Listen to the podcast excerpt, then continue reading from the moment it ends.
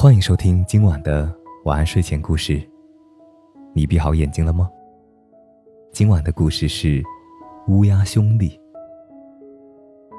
乌鸦兄弟俩同住在一个窝里。有一天，他们的巢穴破了一个洞。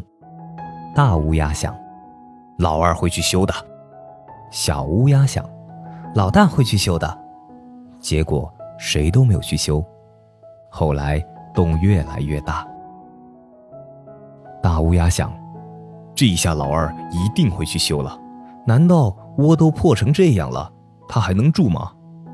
小乌鸦想，这一下老大一定会去修了。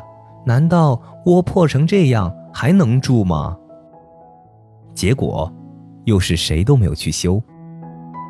一直到了严寒的冬天，西北风呼呼地刮着，大雪纷纷的飘落，乌鸦兄弟俩都蜷缩在破窝里，哆哆嗦嗦地叫着，冷啊冷啊。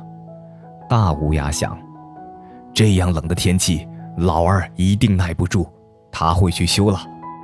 小乌鸦想，这样冷的天气，老大还能耐得住吗？他一定会去修了。可是谁也没有动手，只是把身子蜷缩得更紧了一些。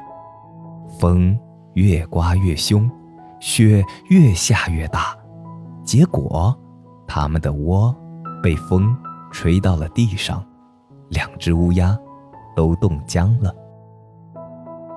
这个故事告诉我们，女孩的心事你别猜。